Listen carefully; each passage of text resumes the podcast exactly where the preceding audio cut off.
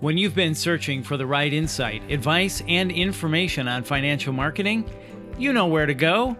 The Speakeasy, the exclusive source for financial marketing insights with a shot of human. Starring Kelly Hellickson and Hilary Reed from Empowerfi, strategy infused data driven marketing solutions for financial institutions nationwide. I'm your host, Bill Klaproth. On this episode, we talk with Sherri Stumpf former Chief Executive Officer at Blackhawk Community Credit Union in Janesville, Wisconsin, as we discuss how to grow your assets. Sherri, welcome to the Speakeasy. We are so excited to talk with you. So, let me start with this right out of the box. In your 10 years at Blackhawk Community Credit Union, you grew your assets from 300 million to 720 million in 10 years. Can you cliff note this for us?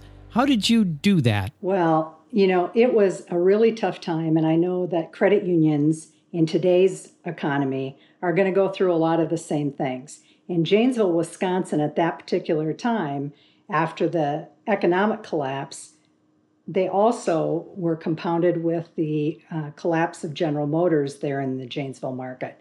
So the um, unemployment rate was over 15% it was a lot of crazy chaos at that particular time. And so there was a lot of remaking of the community at the same time that we were remaking the credit union and trying to grow that business. So I know that this is going to be particularly interesting to a lot of people who are suffering during this time, right? Thinking that maybe it, it will never come back. It'll come back. That's great. And Sherri, what what was it? What was the appeal? Was there any sex appeal, so to speak, in coming from where you were coming to a little Janesville, Wisconsin population, what, 73,000 at this point in time? Actually, it was kind of funny. You know, I came out of the Minneapolis market, and at that particular point in time, um, looking at what Janesville was going through wouldn't be appealing to a lot of people. Um, I love a challenge, and uh, the community was very well put together in terms of their commitment to each other and to what they wanted to see for the community.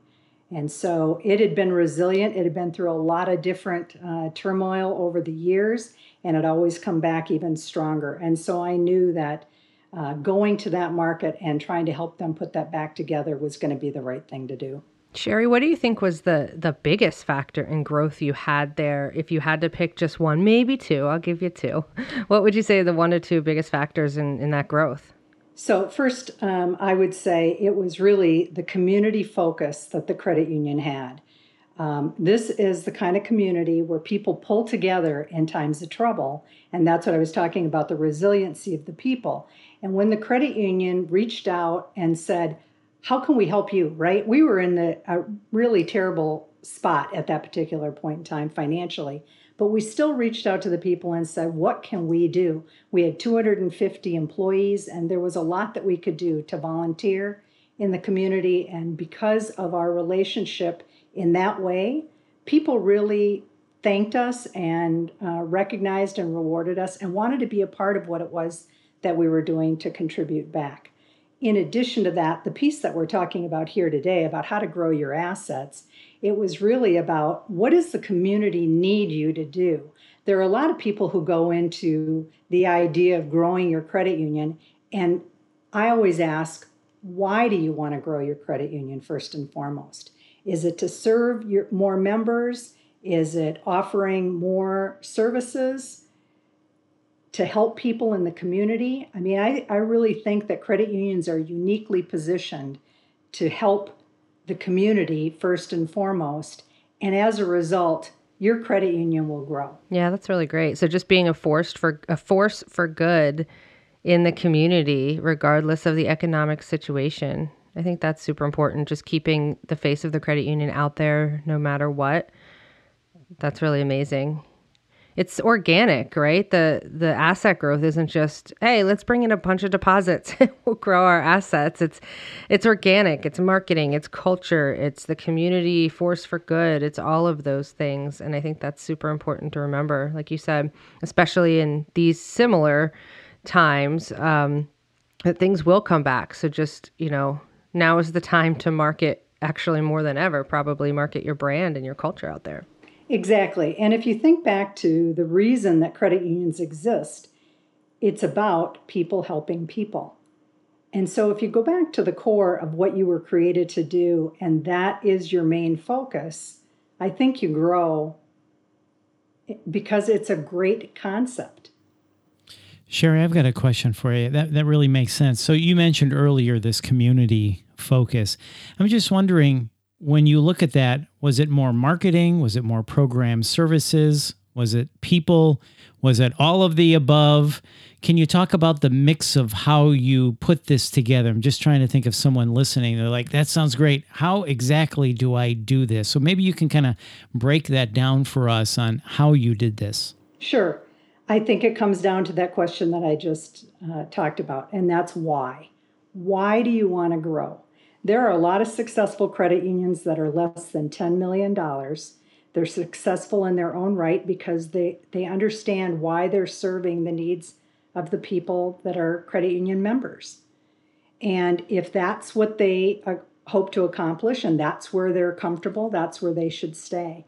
When you come into a community that really has a need for people wanting to pull together and to make the whole community stronger, I think the credit union can play an important role in leading that right? People don't know how to get involved. People don't know how to volunteer necessarily.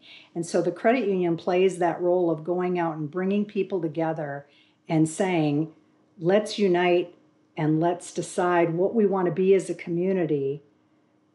And financial institutions have always been kind of at the base of that.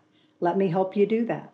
And people want to be involved in it and they reach out to you and you grow in spite of whatever um, problems in the world there are, uh, people want to be involved in things that are good. Well, that is true leadership in the community, and people gravitate towards that. So the results speak for themselves. So, specifically on marketing, how did you do this then? What were the tactics that you used? Was it banner ads, direct mail, email marketing? Specifically on marketing, how did you do this? Well, you really have to understand your community first and foremost. What are the people really interested in? Where do they need the help? And then how do you reach them? So, what kinds of things? It was really interesting to come from a market like Minneapolis, where I was the CEO of TruStone, and that was a big credit union. Um, and the marketing was completely different. So, when I got to Janesville, you have to say, what are people interested in? and how do they want to connect to the credit union. And then you use tools and techniques to reach them where they're at. So I would tell you, in a small community like that, um, it was about uh, supporting local business, and that's where we started. So that's super interesting, Sherri. How long how long did it take you to get to know that little community? You just coming in like that, and what did you do to get to know the community? Yeah, that's a great question, Hill, because I'm wondering too, twofold. Sherri, you know, what did you get to, what did you do to get to know, and then did you use any sort of data mining, um, any sort of software programs? You know what? I in the beginning, no. In the beginning, it was getting to know the community, and in order to get to the get to know the community, you have to get out.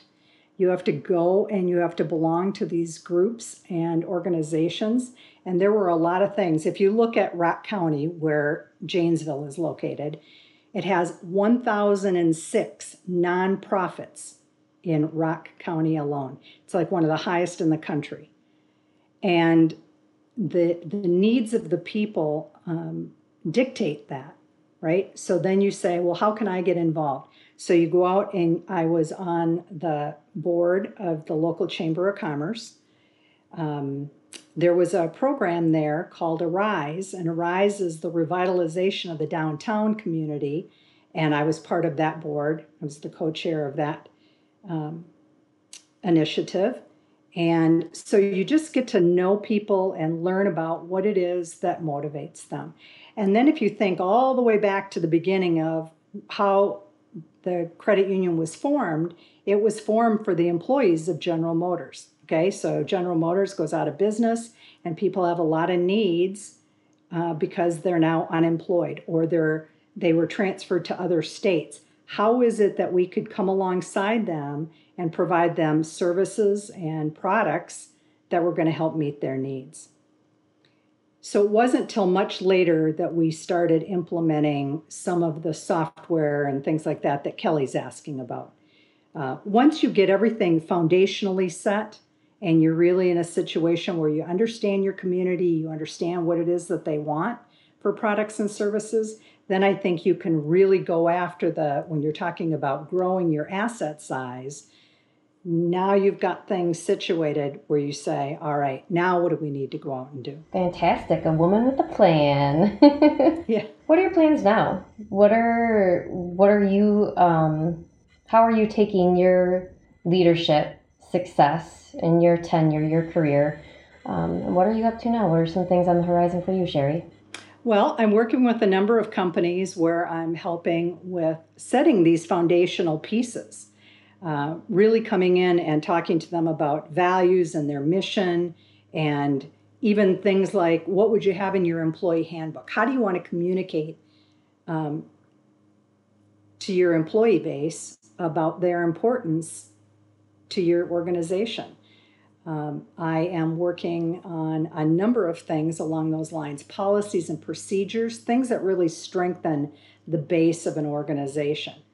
Nice, that's fantastic. And I think that's something that everyone can relate to, especially in terms of when we're talking about asset size, right? You know, to kind of recap, you need to have you need to have a need and a want a solid game plan. And then I really liked what you said um, that you need to get out. You need to get out in your community if you are a leader, especially if you're a leader at a credit union. And you need to fact find, you need to figure out what it is that they have a need for and the best channel and way in which to deliver that need to them. Exactly. Yeah, I agree. I think that's great. Really, you know, so many CEOs we see these days are sitting behind the desk and, you know, saying, eh, "Well, that's why I hire people who know how to do those things," and and they let everybody else go out into the community and do those things for them. And I think that is a really, really crucial part of what you said is getting out and doing it yourself. You have so to. They want to hear from you. so great to hear from yeah. someone. Yes, yes, absolutely, and I'm so glad to hear from somebody who's been in um, in that seat, you know, for so many years. So thank you so much for the insights, sure. Sherri.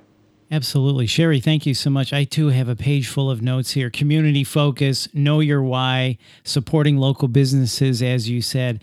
And then, as Kelly was mentioning, that integrating yourself into the community, I think that is so important. And as you said, they want to hear from you. So thank you so much for sharing your time with us. We really appreciate this. Thank you again. Thank you. And thank you for listening to this episode of the Speakeasy podcast. And to connect with Hilary or Kelly, or for more information on strategic planning, please contact them at EmpowerFi today. That's empowerfi.org. This is the Speakeasy Financial Marketing Podcast. Thanks for listening.